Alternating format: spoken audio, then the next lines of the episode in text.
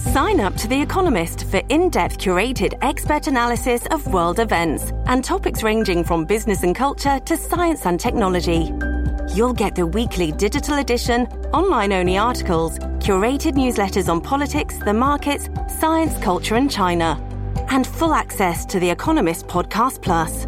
The Economist is independent journalism for independent thinking. Go to economist.com and get your first month free.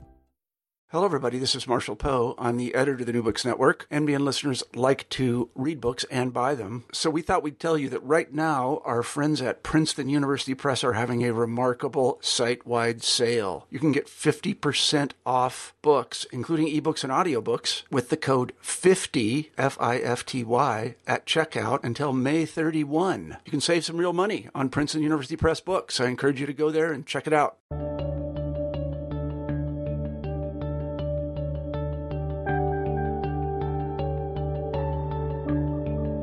Greetings and welcome back to New Books in History.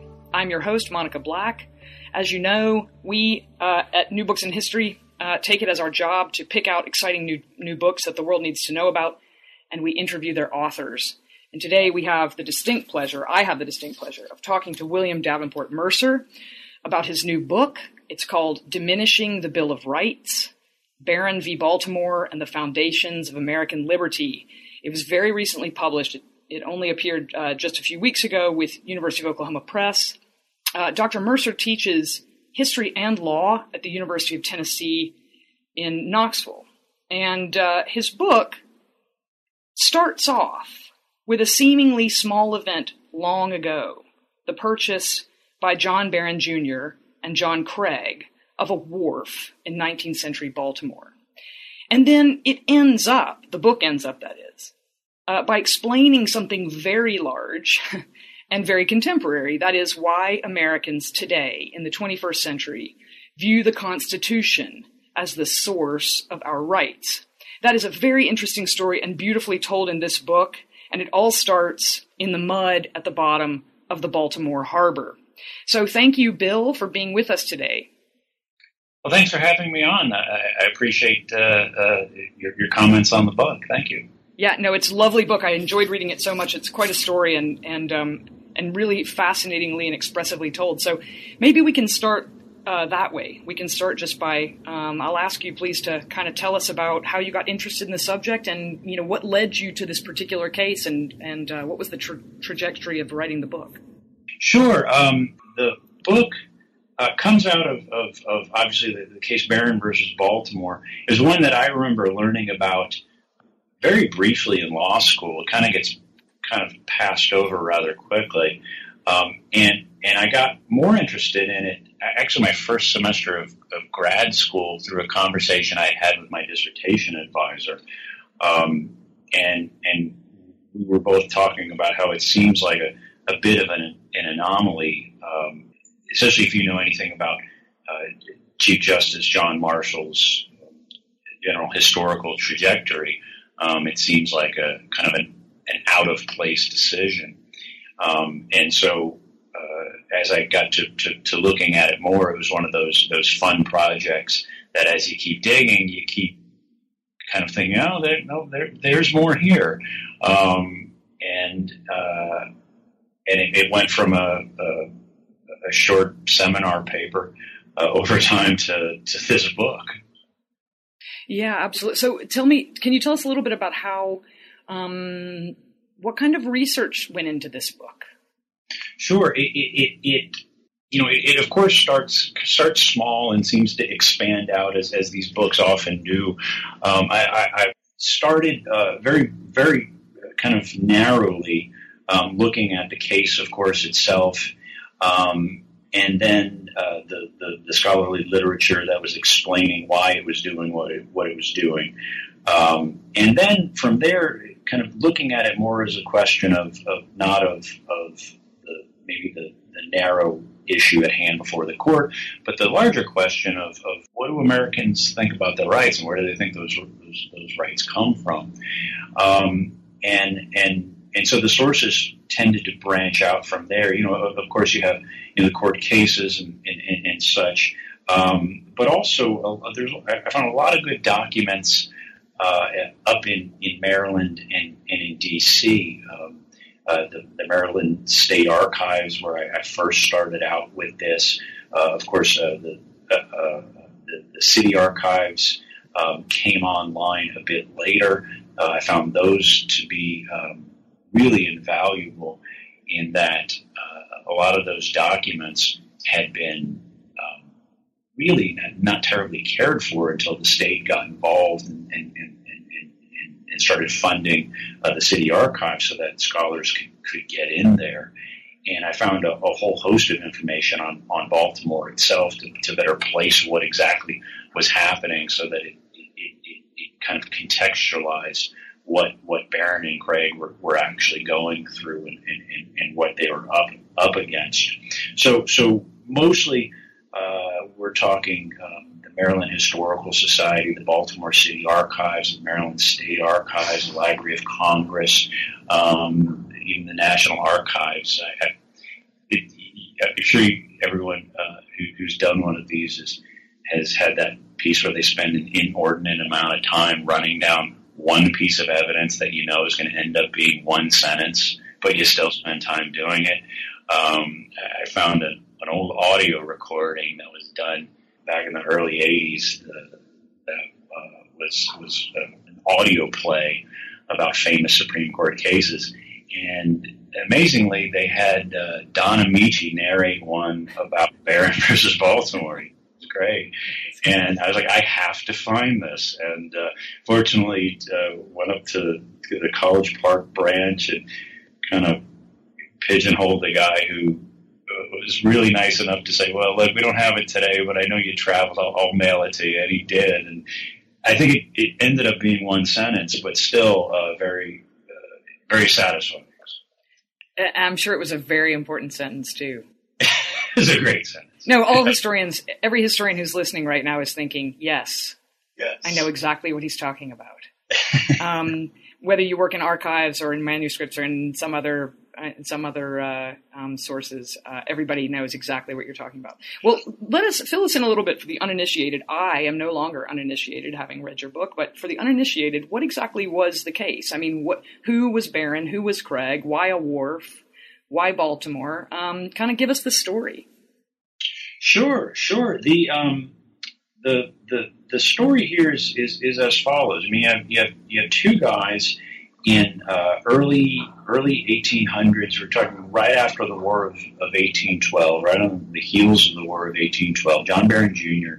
Uh, and his business partner John Craig buy this wharf in, in, in Fells Point. Now, if you, if you haven't been to, to, Baltimore, Fells Point is approximately one mile east of downtown. The significance of that is that the the the, the Patapsco, the harbor, dead ends into to downtown Baltimore. Uh, today, that'd be downtown and you know, where the Orioles play and such.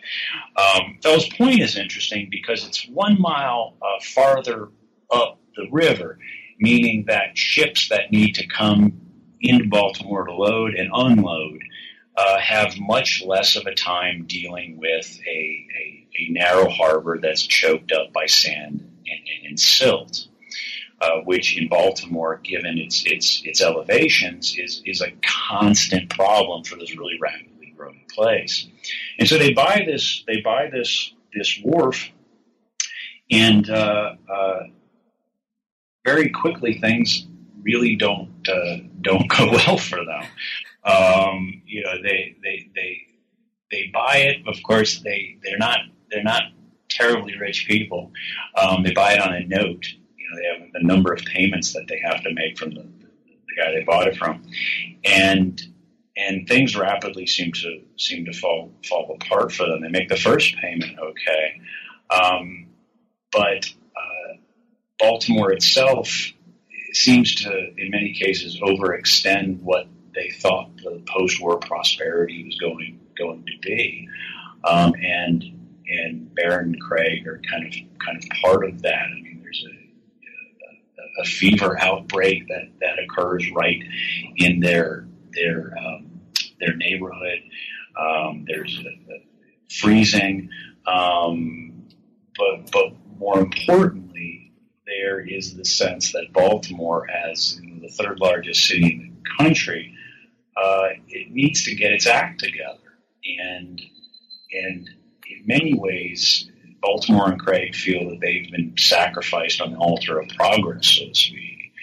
Um, the the city recognizes that the uh, uh, the way of doing business in Fells Point has to change. And when I say way of doing business, the idea of allowing streams to just run through the middle of, of, of, of, of Fells Point can't work. I mean, if you even look at old maps, there are places, one of them is called the Brick Pond, which is just a, essentially a retention pond that just springs up on one of the blocks. Um, you know, muddy streets, uh, uh, carriages, uh, people trying to walk through these, animal excrement, uh, the silt coming down from the hills. It's kind of a disgusting, nasty mess. And so, oh, from the time that, that Barron and Craig have, have bought this place, the city takes these measures to try to clean up Fells Point. They, they cut uh, street, they make dams, they make embankments. And the long and the short of it, to kind of to wrap this up, uh, long and the short of it is the city finally takes all the water that's pouring through Fells Point and redirects it so it empties into the harbor at one spot. The problem is, is that one spot is directly north of their wharf. This, of course, you know, the water, not just being clean water, but water running through Fells Point is carrying everything with it. So it raises the level of the seafloor around their wharf uh, making it harder and harder for them to dock the, the big ships. And when you own a wharf, uh, you make money off a of rent. Wharfage is what they would call it. Um, and so they, they no longer have the ability to dock these big ships and, and, and ultimately end up um, uh, losing the wharf because of it. Yeah, it's a very, it's a very. Uh, these guys had a lot. One of the things that comes through your book very clearly is how much bad luck these guys had. Yeah, yeah, certainly. They, they, they, when, even little things like the fever outbreak. I saw this oh, you got to be kidding me. These guys just they just can't catch a break. They could not catch a break, and and I think that piece of context that, about the about the the outbreak is is is is very interesting, and maybe not something that every historian would have picked up on. So I thought that I found that very. I mean, maybe that's maybe that's always been a part of the story, but I thought that the way that you highlighted it was particularly interesting um, not just because these guys, it, it, it becomes actually kind of comic how many pieces of bad luck fall in their laps over and over again, but also, I mean, as a historical fact. Um, I, anyway, I thought that was very interesting. Could you tell us now a little bit about? Now we have a sense of the story, at least the beginning of the story. Um, we know more about the mud of Baltimore. Is there anything else about Baltimore that we need to know to sort of understand the way the story develops further? Sure, sure. I mean, one, one of the other things to think about with this, and, and, and I found I found the Baltimore City Archives really helpful in, in, in this regard. Um, the sense that what's taking place in, in Fells Point and, and the story of, of Barron and Craig kind of uh, feeling they're getting getting worked over by the city is, is, is by no means unique. in fact, when they sued, the uh, you had two other wharf owners uh, right next to them who who hired the same attorneys and sued at the same time. Um, you've got uh, the city that's kind of trying to to to to get up to speed, um, and they seem to be trying to get up to speed all at once, and people are really freaking out about this. Um, uh, if you think about Baltimore, I mean. It, it's, it's almost like it blinked itself into existence. I mean, it's really, it's really kind of coming out of nowhere. Um, uh, you see the same crises happening downtown where they're trying to straighten the wharves, they're trying to extend roads, and you have you have these these these battles in in the newspapers, for example, that are almost reminiscent of, of revolutionary era dialogue. You know, people uh, using um, fake names, uh, Civitas and Publius and, and, and, and such, to, to, to write anonymous letters to the to the editor uh, the editors whom, who plead with the public for more time because they, they can't publish all of these over who should bear the brunt of, of, of, of these costs. You know, I mean, who, who pays for it? So, so for example, you want to extend a, a, a street downtown. Uh, who, who, pays for that? Should the people in Fells Point have to pay for that? Uh, they don't live downtown. You know, what kind of city is this? Is this going to be? Um, there, there are charges of, of corruption um, rampant, and so, so what I tried to do in the book is is to try to kind of take take the Barron story uh, away from what we would most commonly know it as as a, as a Supreme Court story, and say, look, the Supreme Court story is almost just the, the very end of this. This this tells us something much bigger about about growth uh, in in in in cities like Baltimore in this era that are all dealing with you know, what's the best way forward, who has to pay the cost, and what what's the role of law in this, and how is the role of law changing to, to accommodate these these developments. Yeah, I mean these are actually issues that we still deal with now to to one extent or another. They haven't necessarily gone away.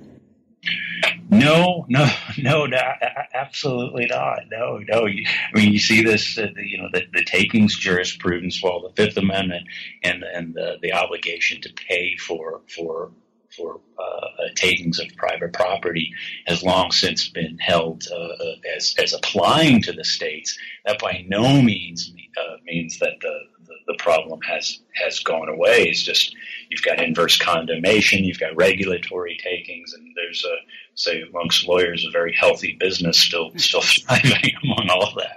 Yeah. well, how does it go then from being um, this sort of local story in many ways, very local story, to being a much bigger story that extends even into our own time. So, how does it? I mean, to begin with, how does it become a constitutional issue? Sure, sure. Um, the the short answer is very slowly, but it gets going. Right. Um, here, here's the kind of the, the, the timeline here. By um, by 1822, they they filed suit. Now, it's important to understand that these guys have um, and they've lost their their wharf. They are in no business to be funding litigation, and they have a kind of a erstwhile benefactor, a man by the name of Luke Tiernan, who not only kind of steps in to give John Craig uh, uh, advances from time to time to try to keep him afloat, but ultimately um, tries to negotiate with the purchaser, uh, or excuse me, the seller of the the wharf for more time. Um, and uh, when the, the, the, the, wharf is sold out from under them, they lose the, the lawsuit. The, seller sues them for unpaid monies. Um, it gets sold, and, and, and Luke Tiernan buys the thing. Uh, and so there's no question that, that Tiernan is the one that's really funding all of this, largely as, I think, a speculative venture in order to make some of his money back. Um, uh, Barron and Craig are, are, from then on really kind of, I think, parties in name only. Um, he hires he hires good attorneys. He gets a good local guy, Charles Mayer, to, to, to bring the case. Uh, files in 1822, and and and to show that not much in the legal profession has changed with respect to uh, uh, you know, the, the, brevity of, of, of, our, of our lawsuits. Uh, it doesn't go to trial until 1828. Um, but what's interesting is, is it, there's a, and again, this is kind of goes back to what I said earlier that the more you kind of kept looking at this case, the more interesting it got. So, so who, who ends up getting getting getting pulled in? So Charles Mayer's a good local attorney. Um, they also then bring in David Hoffman, who in, in, legal circles is notorious or known for being one of the first legal educators in the country. And when I say legal educator, I mean someone who's doing it in kind of a, like a school setting by teaching kind of classic readings as opposed to the old uh, apprentice model where you read Blackstone and copy motions and such. He comes in for, for Barron and Craig. Uh, on, on the city, you've got uh, John Scott as the city's uh, solicitor, which is fine and good. But as they get closer to trial, they bring in a, a very uh, well regarded Baltimore attorney by the name of Roger Taney, uh, of course, who becomes John Marshall's successor as Chief Justice of the Supreme Court, uh, also infamously known as the author of the Dred Scott decision. Um, so he makes his, his appearance. Uh, so you can see things are starting to get more serious here. Uh, finally goes to trial in 1828. Um, uh, Craig dies shortly before trial. Barron dies shortly after trial. Uh, but what's interesting is they win. Uh, the case is, is successful. They get damages. Um, the problem, though, is that's not the end of it. Uh, city uh, appeals the judgment. They go to the Maryland Supreme Court, known as the Court of Appeals, and uh, ultimately the city gets a reversal. Uh, where this becomes bigger as a matter of law, kind of nationwide, and, and for our purposes, is that uh, Barron and Craig's attorneys then decide we need to get this into the Supreme Court. Um, John Marshall signs this uh, and and and wants the case. And I argue that by the time it, in, between the time that he signs uh, the, the, the writ of error, the thing that gets it to the Supreme Court, and the time that the case actually gets heard, that some pretty significant things have happened that uh, make a decision in favor of Barron and Craig really uh, not possible from his perspective. Mm-hmm. So before we get to sort of the decision and the importance of the decision, let's back up for just a second and and and and, and I'll ask you to, to kind of explain to us how Americans in the early republic thought about their rights and where their rights came from. And it's probably going to be helpful to most people like me who who, who aren't specialists to understand how differently people conceived of the source of their rights in, in the period that you're looking at as opposed to the way that we conceive of them now. Yeah, yeah. The the the um, the the interesting thing you find about Americans and say the early republics, so you know early early 1800s, uh, is that there's no uniform consensus. If someone said, if you have a right to do something, well, where does it come from? You know, like I, I mentioned this in the book. You know, in, in modern parlance, you know, we say we say right all the time. There's a right to this. There's a right to that. And we, we throw it around so much, it's almost considered elemental. Like we don't we don't even examine what we mean by the term. Um, uh, Americans in the in the early Republic era had a, had a pretty rich kind of palette to, to choose from if they were trying to figure out where their where their rights came from. Um, I argue that, that by the by the early 1800s, you, you generally have kind of a winnowing down into a couple of different categories. Um, you have rights as as provided for by the common law, which I think is, is, is still the biggest category. Um, and when I say common law, of course, I'm speaking of of, uh, of, of going back to, to English case law. Um, the, term comes from um, uh, when when the courts in England, uh, specifically the royal courts, were trying to produce uh, a brand of justice that would help um, kind of the authority of, of the crown. Uh, you had numbers of courts, manorial courts, ecclesiastical courts, for example, that all had limited jurisdiction. But by sending out the, king's uh, judges to ride circuit, uh, the, the, they could create a brand of law that would be common to the realm as opposed to limited jurisdiction courts, like manorial courts, for example. And so that's that's considered uh, uh, by Americans in, in, in, one strain of thought as very much their, their birthright. You know, you see in, in, in the colonies, um, in, in their, their, their charters, for example, that that that they uh, are entitled to the, the rights of Englishmen. They say the rights of Englishmen, they're, they're speaking of things like the common law. Um, you think of something uh, like the, the, Magna Carta of 1215, for example, as, as a centerpiece of, of the Magna of, of, of, the common law. Um, one of those centerpiece provisions was the, the, right that no man should be disseised of, of his property uh, except by uh, law of the land, which, of course, you know, uh, we see a version of in the Fifth Amendment that doesn't come out of nowhere. Um, uh, and so by the time you get to the early 1800s, that of course is is, is still is still is still kicking around as your rights are are, are common law rights, uh, customary rights, and judges simply enunciate those those customs. It's it's inherently conservative. It takes a long time to change, um, but that's that's a that's a big part of it. Um, I think you also see uh, another strain of thought. You see um, Americans talking about their rights as existing either by natural law or natural right. The, the contours of the overlap between those two are always a kind of a source of of, of, consternation for, for, for academics. I try not to get too too caught up in, in, in that debate, but try to think that you you have rights as existing uh, somewhere, you know, in nature. Um, you, you, can kind of consider it as, as being moored either to kind of uh, the her- heritage of, of rights as as you know by by the, the divine in some way.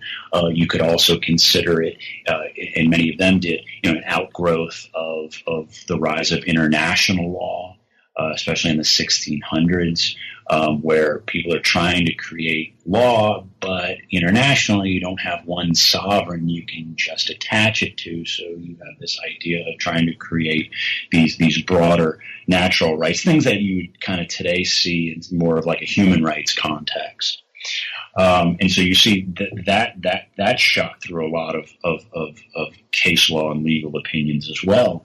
I think a, a, third a third source of rights that I think has, has kind of winnowed down in, in, into the 1800s or early 1800s is is rights as as positive law enactments or, or right you know positive law essentially uh, actions by uh, uh, like legislatures for example you know statute you know statutes would be positive law. um, and and you start to see that that's that's um, that's coming online as, as, well. And I think in many cases it's an outgrowth of the the American constitutions that are being that are being written that are uh, you know declaring rights, but over time, I think it's a pretty short step to starting to look at those same documents as the fountain of, of, of rights.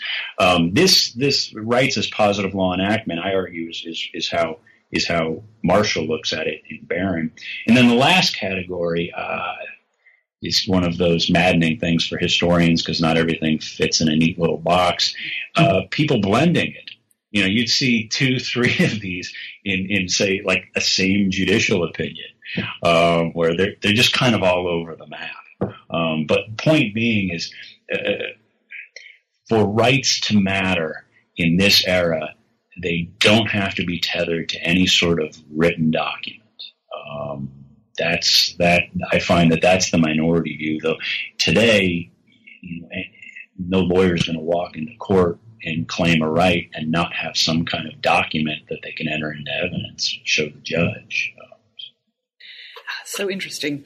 So how do we how do we get from a place where the sources of rights were many and they could be used in various combinations? Uh, the sources, that is, could could uh, um, rights could be seen as as being generated by multiple sources. In some cases, how do you get from that situation to the situation that we have now, where we see our rights as somehow emanating from the Constitution? And what was the role of Barron v. Baltimore and the Supreme Court in that in that change?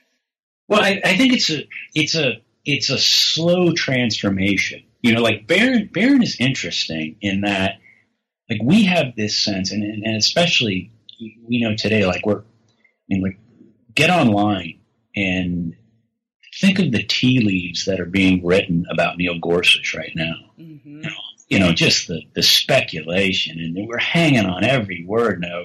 What kind of breakfast cereal does does Kagan eat? You know, will that tip something? Um, but but think about that. So so I looked at the newspapers that that had the you know the the reporting for the Supreme Court, and they you know first of all the Supreme Court is not really the Supreme Court like we think of it today. It was in the basement of the Senate. Um, there were much bigger things happening in the Union at the time, and the newspapers that were report, reporting the Barron case would give no one any indication as to the the magnitude of the issue before the court. So you don't see you don't see state courts actually citing Marshall's opinion for years. Um, in fact, the, the trial court's decision was published in a, a, magazine called The American Jurist, And that gets cited for decades, and it tends to get cited more than, than what Marshall wrote. But what's interesting, though, is that over time, the Barron decision becomes like an article of faith. So by the by the end of the century, you have courts um, that are talking about Barron as if that's the way it's always been, and anyone who would ever question it just must be out of their mind. You know, uh, you know just and how how could that how could that possibly happen? Uh, the best analogy I could probably give there's a, a line from a rock song says, I've drank enough whiskey to turn a battleship around. Now, that's a mixed metaphor. Uh, but, but, you know, when do people start thinking of their rights differently? It's like turning a battleship around. You know, Barron did not, you know, I want to make it clear that Barron wasn't the thing that did it, but Barron was a step in it. And Barron is important because we then can look back at it and say, well, this is, uh, uh, this is the Supreme Court, and we can look back at it with our, our, our kind of, you know, we think of the Supreme Court as everything, and say, oh, then then see, look, it's always been like this, and and and uh, it's not, but it was an essential piece in kind of getting us to to where we are today. Yeah, you know, um, I've heard it may not be true, but I have heard that um, you figure out a way to get Barron into almost every class that you teach somehow. That's kind of true. Yeah, yeah, yeah. If you take one of my classes, you probably have to hear that word at, at least once. You're but, going to know something about it when you're done. Yeah, yeah. Hopefully, I can stop doing that at some point. You know. So when you t- when you teach it to students, when you're talking about it, what what if you you know if you if you have a room full of undergraduate students or maybe a room full of law students, what what is your what's the thing that you tell them if if they didn't know anything else when they left the room that they would know one thing about Barron? What what is it? What's the takeaway? Oh yeah, yeah. I mean, the the takeaway is is we have to appreciate that that the way we think of rights today um, is not the way we've always thought of rights, and and and and that's important because I think if you consider, for example, the Constitution as the thing that grants your rights, or or or maybe to be more charitable, for a right to matter, it has to be in the Constitution. I think that explains a lot about you know the the Kagan breakfast cereal analogy. Mm-hmm. You know, I mean, it it it it it, it it forces us to really strange ends. You know, the one I, I talk about this in the book. Um, like anyone who's ever had to read the birth control uh, case Griswold versus Connecticut, 1965. There's a there's a, a, case, a law in, in Connecticut that outlawed birth control, and it's the Warren Court. It's the 60s. Um, you know, where the, the, the, the, legal community is ready to do away with this as a relic. It, it's, it's just uncommonly silly. The problem, though, you read the Constitution, and the words right to privacy don't exist anywhere in it. And so you've got this really weird conundrum. Everyone recognizes that privacy is something that we value and that this Connecticut law needs to go away.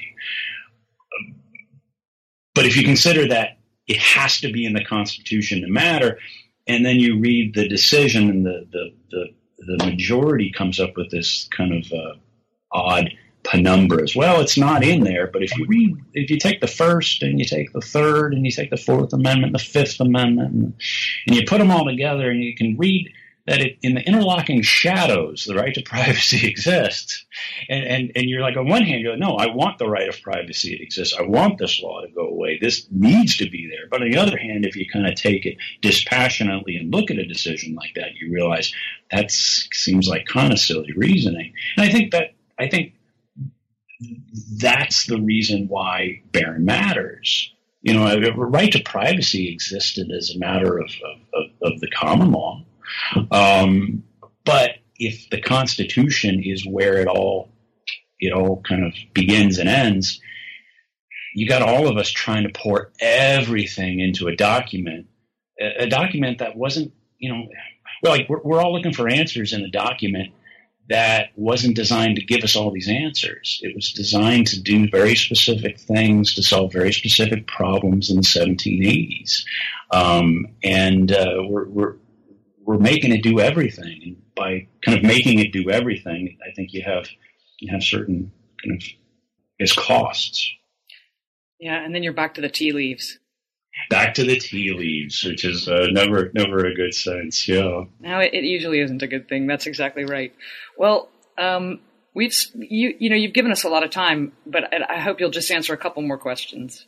Of course. Um, one thing I wondered wondered about was what you're working on next. Are you are you working on something related to the early republic and legal history, or what what sorts of projects have you got going on? Yeah, yeah, thanks. I, I'm I've got a couple of different projects happening right now. Um, I'm I'm kind of interested in in figuring out ways that I can tell legal stories through through kind of traditionally non legal sources. Mm.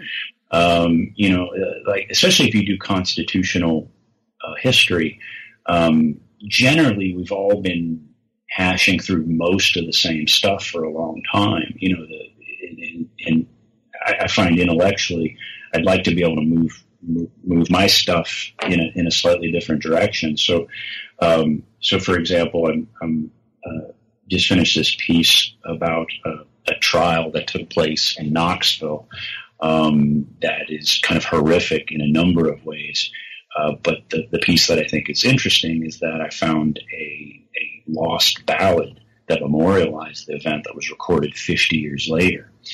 And, and I argued that both the ballad and the, the trial were, uh, were performances. Um, and so trying to puncture this idea that there's certain things that are, um, are legal and official uh, like trials, and that there's other things that simply reflect official official uh, things like like you know the arts or music.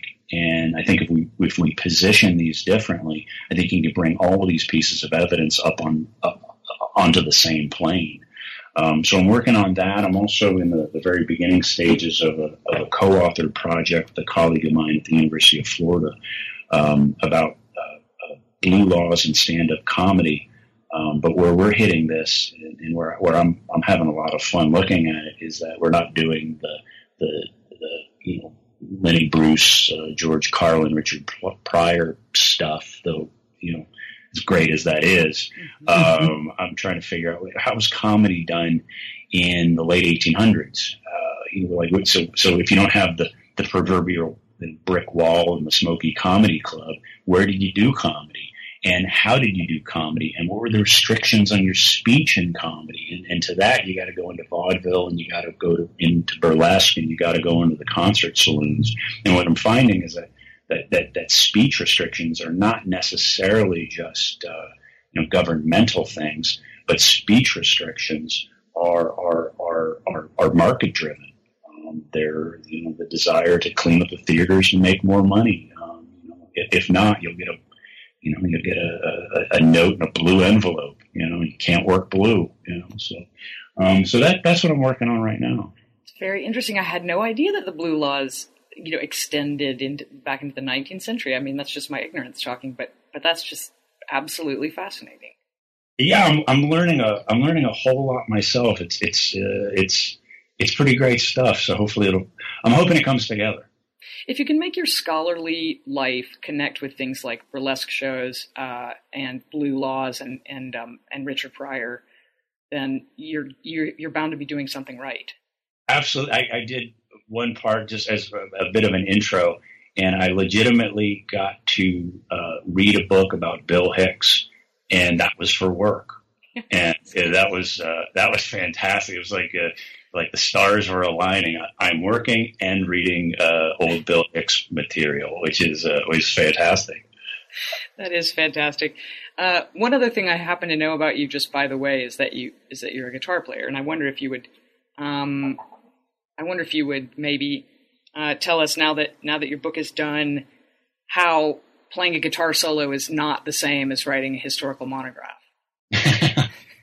yeah, yeah, I, I, I, would say they're they're pretty different. Um, because uh, uh unless you're in like a, a prog rock or uh, some kind of a like crunchy jam band, which uh, I, I, am not, fortunately, um, you only got a couple of bars to burn it, and um, whereas a historical monograph, oh my, it just goes on forever. It you know? is a lengthy undertaking. it's like they're never they're they're they're they're never done. They're just finished. You know, uh, uh, you know, I could, you know, uh, unfortunately, I think my students don't want to hear about it anymore. But I, I still feel like you know, if you want, you could probably jump in and, and, and keep looking at, at this at this sort of stuff. But um, no, I, I would say they're they're they're different in that way. But uh, in some respects, I, I will say um, they're both very creative.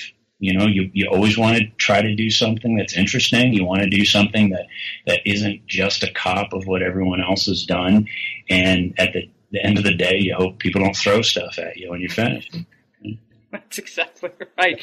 Well, we've just had a tremendously interesting and, and engaging and funny conversation with William Davenport Mercer, uh, who teaches history and law at the University of Tennessee. His book is called Diminishing the Bill of Rights Barron versus Baltimore and the Foundations of American Liberty, very recently published by University of Oklahoma Press.